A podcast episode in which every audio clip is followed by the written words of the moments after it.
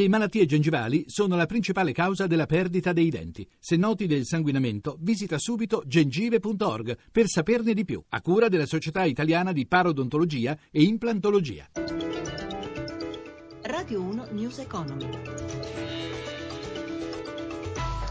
Buonasera da Stefano Marcucci. I vitalizi dei politici sono insostenibili, lo ha detto il presidente dell'Inps Tito Boeri in audizione alla Camera. Per gli ex parlamentari, calcola Boeri, sono in pagamento 2.600 vitalizi per una spesa di 193 milioni di euro nel 2016, ovvero 150 milioni in più rispetto ai contributi versati nello stesso anno. Applicando le regole del sistema contributivo, conclude Boeri, questa spesa si ridurrebbe del 40%, ovvero di 76 milioni di euro l'anno.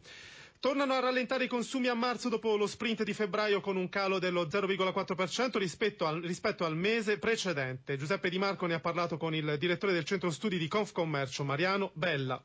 Dato di marzo conferma che non c'è slancio in questa ripresa mm, e questo dato va d'accordo peraltro con quelli sull'occupazione. In sostanza a marzo abbiamo una riduzione di 4 decimi di punto rispetto a febbraio sul dato destagionalizzato e quindi è vero che siamo sopra i livelli dell'anno scorso come spesa delle famiglie, ma certo questo stop and go, questa continua fibrillazione testimonia che l'economia italiana ancora non ha trovato una strada di ripresa sicura e robusta. È emerso però un maggiore ottimismo sul versante delle imprese.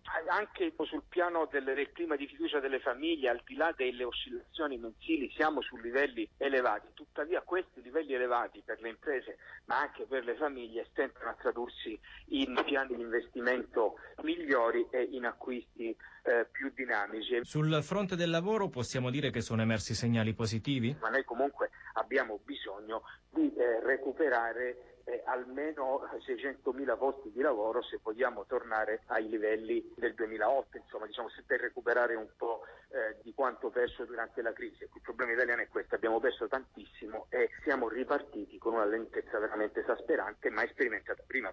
Anche il comparto manifatturiero stenta a ripartire questa mattina a Roma dall'Assemblea di Confimi, la confederazione che rappresenta le aziende del settore, alcune proposte per il rilancio. Il presidente di Confimi, Paolo Agnelli, al microfono di Roberto Pippan.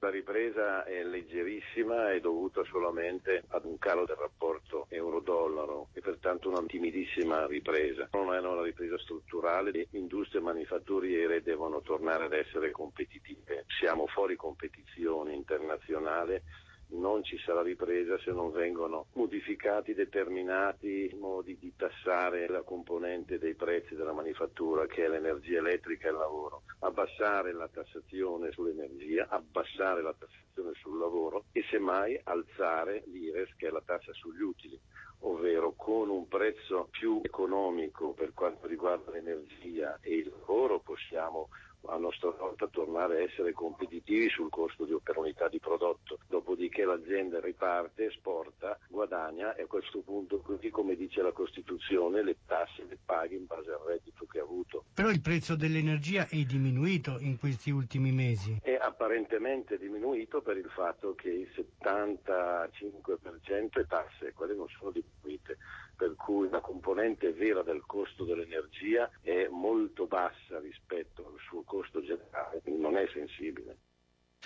Prezzo del petrolio in rialzo oggi sulle notizie dei vasti incendi che hanno colpito l'Alberta, la provincia del Canada, che si caratterizza per la produzione di greggio. Allora adesso vediamo la chiusura delle borse europee. A Milano c'è Riccardo Venchiarutti.